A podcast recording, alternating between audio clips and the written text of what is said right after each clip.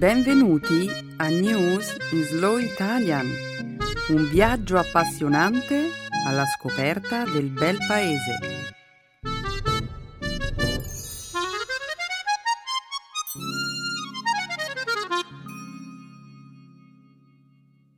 Oggi è giovedì undici aprile duemilatredici. Benvenuti a un nuovo episodio del nostro programma settimanale News in Slow Italian. Ciao a tutti! Un saluto a tutti gli amici del nostro programma. È bello incontrarsi ogni settimana per discutere le ultime notizie e parlare della lingua e della cultura italiana. Come sempre, iniziamo il nostro programma con una rassegna di alcune delle notizie di questa settimana. Oggi parleremo dell'ex primo ministro britannico Margaret Thatcher, spentasi lunedì scorso, dell'apertura di un'indagine sulla causa della morte del premio Nobel cileno Pablo Neruda, che morì nel millenovecentosettantatré, millenovecentosettantatré, del miliardo di dollari in opere d'arte offerte in dono al Metropolitan Museum di New York e infine di un regalo destinato al presidente francese, che è stato inavvertitamente mangiato. Il regalo è stato inavvertitamente mangiato? È una storia triste, ma non possiamo tacere, Alberto. Ok, Beatrice, sono certo che sia una storia interessante. Bene, che cosa abbiamo nella seconda parte della trasmissione? Il segmento grammaticale del programma è dedicato al passato prossimo. I nostri ascoltatori troveranno un sacco di esempi sul tema grammaticale di oggi nel segmento dialogato. Quindi, il segmento dedicato alle espressioni idiomatiche illustrerà il significato di un nuovo modo di dire italiano, fare un giro. Magnifico! Diamo inizio allo spettacolo. Non c'è motivo di indugiare ulteriormente. Che lo spettacolo abbia inizio!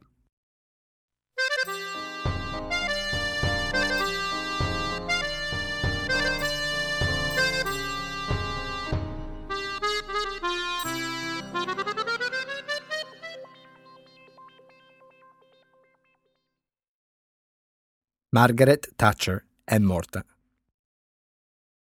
L'ex primo ministro britannico, Margaret Thatcher, è morta lunedì dopo un ictus. Aveva ottantasette anni. La baronessa Thatcher è stata primo ministro conservatore dal millenovecentosettantanove al millenovecentonovanta. Dal millenovecentosettantanove al millenovecentonovanta. Lei è stata l'unica donna della Gran Bretagna, primo ministro, che ha svolto undici anni e mezzo ininterrotti di mandato. Era il più longevo primo ministro britannico del ventesimo secolo. La signora Thatcher era conosciuta come un politico brillante e senza compromessi, che è diventata una figura di divisioni nella politica britannica. I suoi sostenitori dicono che lei abbia rinvigorito l'economia della Gran Bretagna. I critici la accusarono del crescente divario tra ricchi e poveri. Nel suo primo mandato, la signora Thatcher ha iniziato riforme sociali ed economiche, volte a sostenere le politiche di libero mercato. Ha privatizzato società statali come British Airways e Rolls-Royce, ha triplicato il numero di cittadini britannici che possedevano azioni e le case di proprietà sono aumentate di oltre il venticinque per cento. Allo stesso tempo, la politica della Thatcher di ridurre o eliminare sussidi governativi alle imprese ha portato ad un forte aumento della disoccupazione. Nel millenovecentottantasei la disoccupazione aveva raggiunto tre milioni di persone. Il primo ministro Thatcher formò una forte alleanza contro il comunismo del presidente degli Stati Uniti Ronald Reagan, contribuendo notevolmente alla caduta del muro di Berlino nel millenovecentottantanove, millenovecentottantanove, e il crollo dell'Unione Sovietica. La signora Thatcher veniva da un ambiente modesto ed è sempre stata orgogliosa di essere conosciuta come la figlia di un proprietario di un alimentari. Ha studiato chimica ad Oxford, ma è stata impegnata in politica fin da giovane. Lei è stata eletta in Parlamento nel millenovecentocinquantanove e ha ricoperto varie posizioni, partendo da segretario all'istruzione fino ad arrivare a primo ministro. In apparizioni pubbliche ha subito una serie di ictus alla fine del duemilauno e durante il duemiladue, dopodiché ha tagliato le apparizioni pubbliche. È stata chiamata la Signora di Ferro dalla stampa sovietica durante la Guerra Fredda. Ma Beatrice meritava molto questo soprannome per molte altre cose che lei ha fatto, giusto? Assolutamente! Ricordiamone alcune. È stata dura con le questioni interne britanniche. Ci sono state molte decisioni politiche che l'hanno resa un eroe per alcune persone e altre persone la odiano completamente. Beh, ha fatto molti cambiamenti economici impopolari che i critici dicono aver reso i ricchi più ricchi, lasciando i poveri alle spalle. Allora, ricordiamo la sua posizione intransigente durante lo sciopero dei minatori nel millenovecentottantaquattro al millenovecentottantacinque. Sì, è stato un violento scontro di divisione. Si è conclusa con la sconfitta umiliante per i minatori. Ma è stato un trionfo politico per la signora Thatcher e i conservatori. Poi il suo trionfo nel conflitto delle isole Falkland. Lei non ha esitato a inviare una forza navale alle isole Falkland nel millenovecentottantadue, millenovecentottantadue, quando Buenos Aires rivendicava le isole, e la vittoria della guerra la fece molto popolare. Infatti, il trionfo nelle Falkland ha lasciato rimanere la signora Thatcher al potere per così tanto tempo. Nel millenovecentottantuno un sondaggio giudicò la Thatcher come il più sgradito primo ministro della Gran Bretagna di tutti i tempi. Ma nel millenovecentottantatré ha vinto la rielezione con un'ondata di patriottismo dopo la guerra delle Falkland. Nel millenovecentottantasette la terza vittoria elettorale della Thatcher le diede un'altra maggioranza in Parlamento. La signora di Ferro non è stata sicuramente un politico che cambiava la sua posizione politica per essere rieletto. La signora non cambia corso, ovvero the lady's not for turning. Questo lei disse una volta ai membri del suo partito conservatore che stavano esortandola a moderare le sue politiche.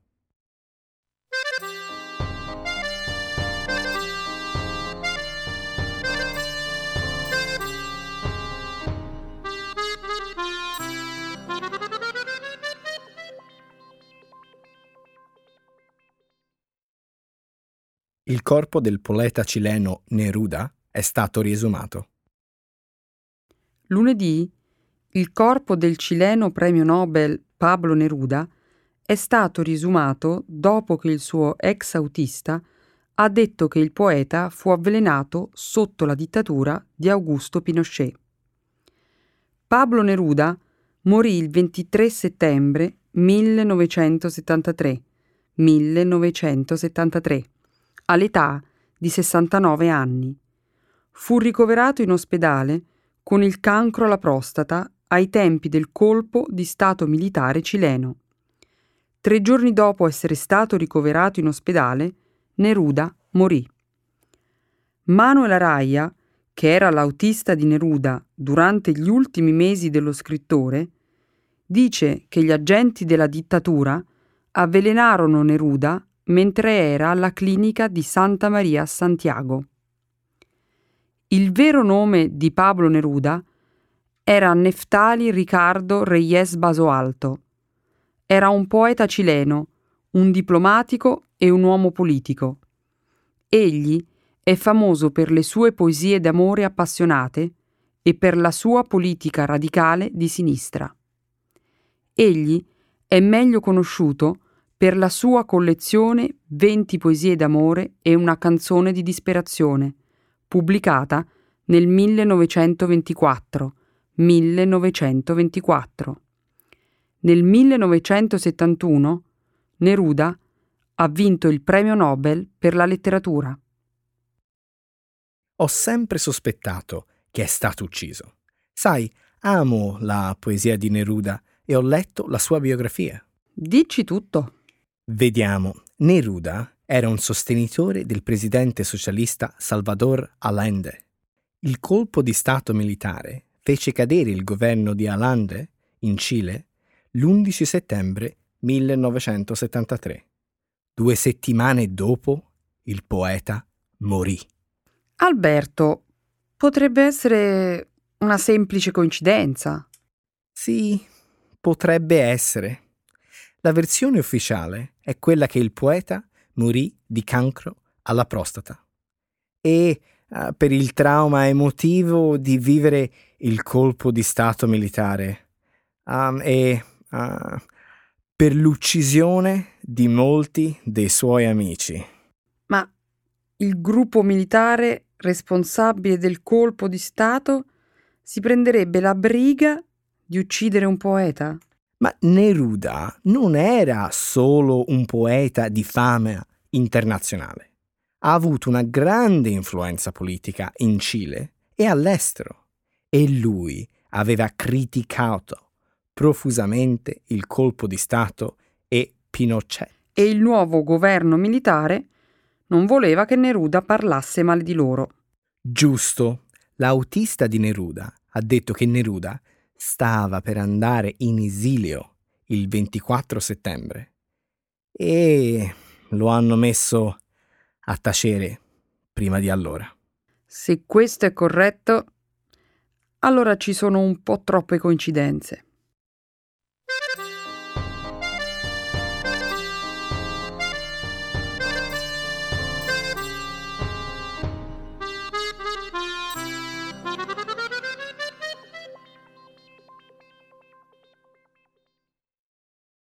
Un regalo da un miliardo di dollari per il Metropolitan Museum of Art di New York. Il filantropo e magnate di cosmetici Leonard Lauder donerà settantotto dipinti cubisti al Metropolitan Museum of Art di New York. Si tratta di una delle donazioni più importanti nella storia del museo. La collezione, che annovera trentatré opere di Pablo Picasso e diciassette di Georges Braque, due artisti emblematici considerati come i pionieri del movimento cubista, ha un valore stimato di oltre un miliardo di dollari. Lauder, ottanta anni, è uno dei più influenti mecenati newyorkesi. La donazione al Metropolitan Museum lo colloca a livello di leggendari benefattori del museo, come Michael Rockefeller, Walter Annenberg e Robert Lehman. Ogni volta che ho donato qualcosa ad un museo, ho voluto segnare un cambiamento, ha spiegato Lauder. È un dono straordinario per il nostro museo e la città. Thomas Campbell, direttore del museo, ha dichiarato in un comunicato stampa. Campbell ha detto che il museo da tempo presentava delle lacune in questa dimensione essenziale nello sviluppo storico del modernismo, sottolineando che i dipinti cambieranno il volto del museo. Questa non è la prima donazione dall'impatto trasformativo che Lauder abbia destinato a un museo. In qualità di presidente emerito del Whitney Museum of American Art, ha donato opere d'arte e finanziamenti milionari Recentemente, nel duemilaotto, ha offerto a tale museo centotrentuno milioni di dollari. Giusto! Beatrice, tu sei un'esperta d'arte e capisci il cubismo molto bene. Puoi commentare la collezione di Leonard Lauder meglio di me? La collezione è tra le più importanti del mondo. È probabilmente equiparabile, se non migliore, alle collezioni cubiste di istituzioni del calibro del Museum of Modern Art di New York, dell'Hermitage Museum a San Pietroburgo e del Centre Pompidou di Parigi. Davvero? Sì. Ora il Metropolitan Museum può raccontare ai suoi visitatori la storia del movimento d'avanguardia che nel ventesimo secolo rivoluzionò l'arte moderna.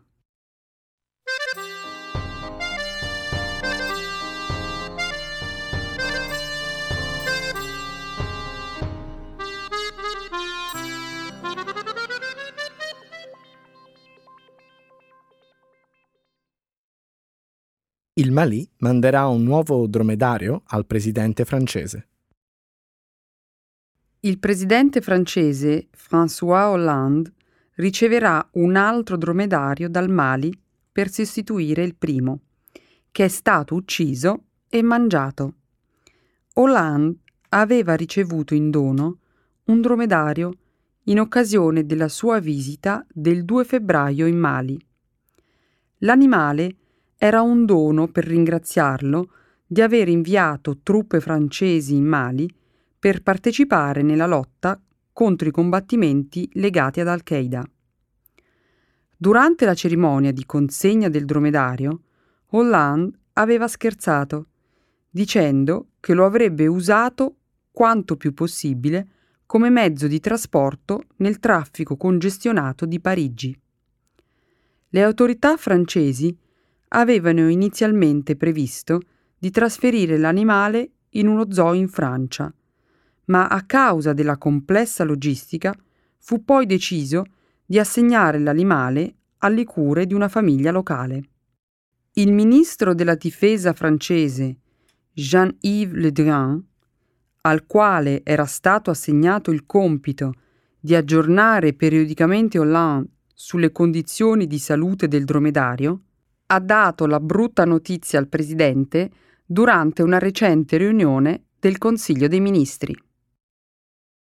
Ma ho capito bene, il dromedario donato è stato mangiato? Credevo che i dromedari non fossero commestibili. I dromedari adulti sono pressoché immangiabili, ma sembra che la carne degli animali giovani sia tenera. In ogni caso, non c'è dubbio sulla sorte del povero animale. È finito in padella? Com'è trapelata questa triste storia? La notizia è stata diffusa dai soldati di stanza nel paese africano. È probabile che il dromedario sia stato mangiato dalla famiglia che avrebbe dovuto prendersi cura di lui. La Francia ha emesso una protesta ufficiale. Il dromedario era in pratica soggetto alla giurisdizione francese. In una certa misura dovrebbe essere una crisi diplomatica. In effetti, le autorità del Mali sono profondamente mortificate per la situazione e hanno detto che avrebbero regalato al presidente francese un nuovo dromedario più grande e più bello. Mi auguro che il governo francese non accetti. Lo spero anch'io.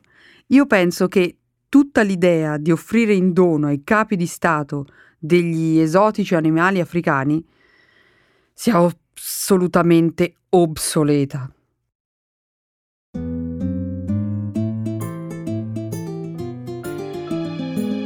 Adesso la grammatica, per capire le regole di una lingua poetica.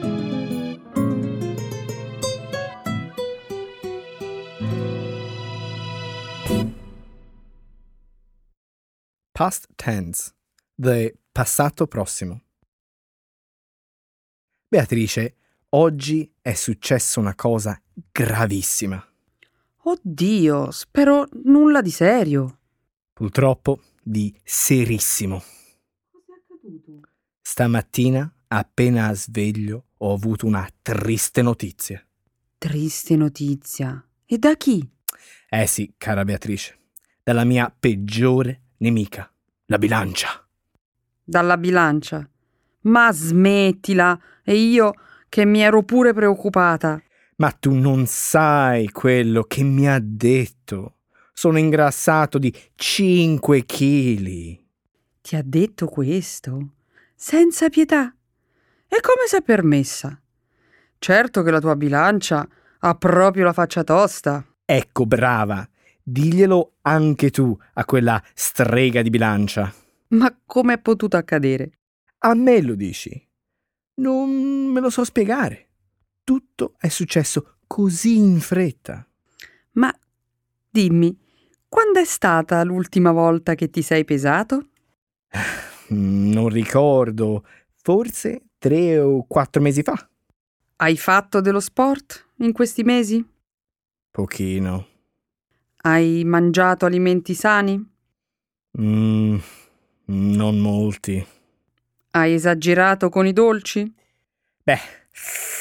Uh, un po' tantino. Scusa Alberto, eh? Non ti vedi con la bilancia da quattro mesi.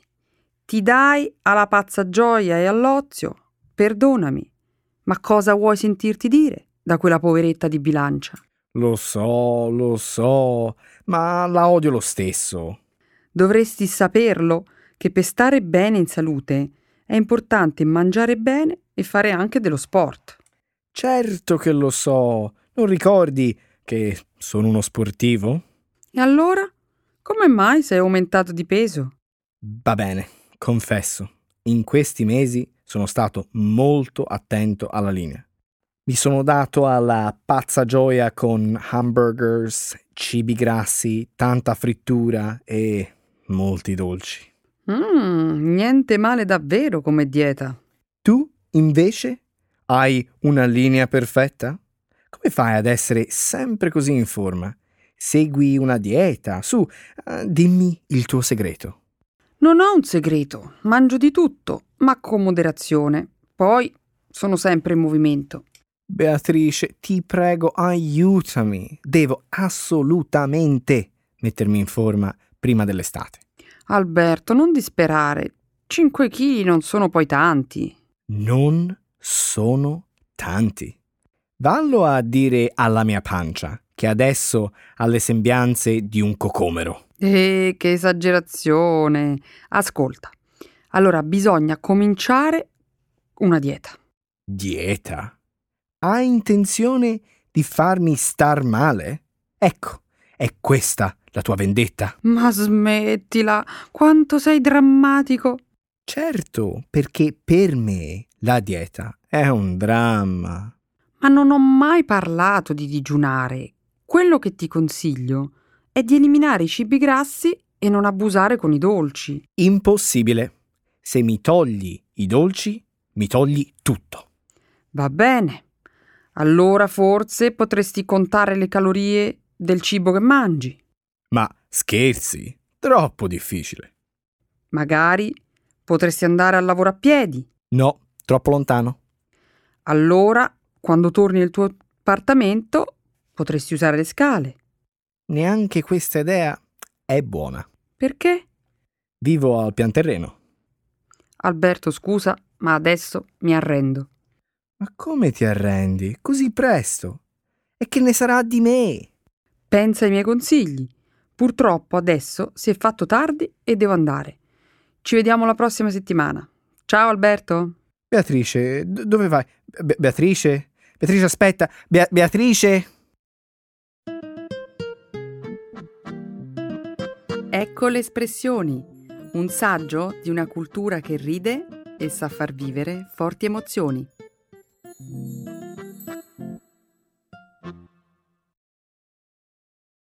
Fare un giro, to wander around.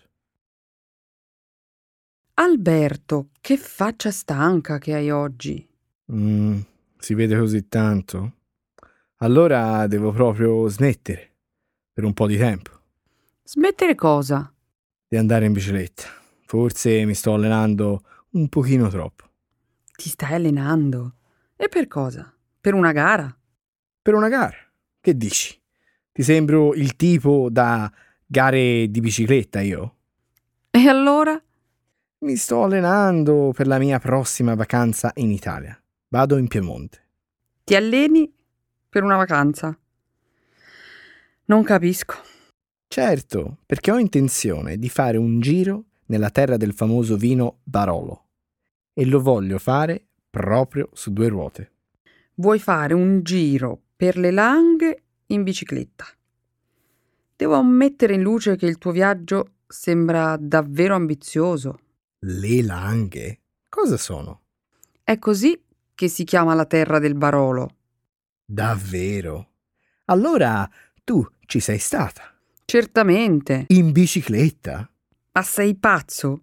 No, comodamente seduta in macchina. Ovviamente. Scusa la domanda. Comunque, il mio progetto è quello di fare un giro alla scoperta di paesaggi insoliti. Quindi vorresti perderti tra campi, prati e boschi. Come sei romantico, Alberto. Certo. Sono italiano come te, non ricordi? Allora sono sicura che il tuo spirito romantico sarà ispirato dalle colline colorate dal verde dei vigneti. E pensa, quando il cielo è chiaro, è possibile in lontananza scorgere le Alpi. Dai, continua che così mi inspiri. Potrei già scrivere una poesia di lode al Barolo e pubblicarla sul mio blog. Allora la tua poesia potrebbe recitare delle suggestive borgate, dei paesini e castelli che parlano dell'antico passato di questo territorio. Oh sì, certo! Scriverò di posti incantati, sospesi tra passato e presente, e di queste colline una volta percorse da antichi romani, barbari e nobili medievali. A proposito di romani, lo sai che sono stati proprio loro a scoprire la vite che produce il Barolo, cioè il nebbiolo? Oh, non lo sapevo. Pensavo che la vite che producesse il Barolo si chiamasse appunto Barolo. Beh, adesso lo sai. E se vuoi sapere un'altra cosa, dovresti anche assistere alla vendemmia. Vuoi dire di quando si raccoglie l'uva? Certo, è un avvenimento che si svolge tra settembre e ottobre e che coinvolge tutti gli abitanti. Hm, buona sapersi. Allora magari vado all'inizio d'autunno. Se ricordo bene, in autunno potresti anche fare un giro per i campi e partecipare alla raccolta delle nocciole o addirittura accompagnare un trifulau e il suo cane alla scoperta dei famosi tartufi bianchi d'alba. Certo che lo voglio fare, questo giro. Immagina la scena poetica. Nel bosco, io, il trifulau e il suo cane. Poi, nel bel mezzo della nostra avventura, ci sediamo sotto gli alberi a fare un picnic con pane, tartufo e vino Barolo. Alberto, questa scena la voglio assolutamente inclusa nella tua poesia. Ascolta. Allora deciso, canterò di questo trifulau magico dei paesi verdi, delle Langhe e del suo nettare nero. Che ne dici? Meraviglioso! Ma ci hai pensato al titolo? Pensavo fare un giro di Barolo. Alberto, un titolo perfetto! Sei fantastica, grazie. Come la Beatrice di Dante, sei la mia musa ispiratrice. Adesso ti lascio, vado a casa a comporre. Ciao.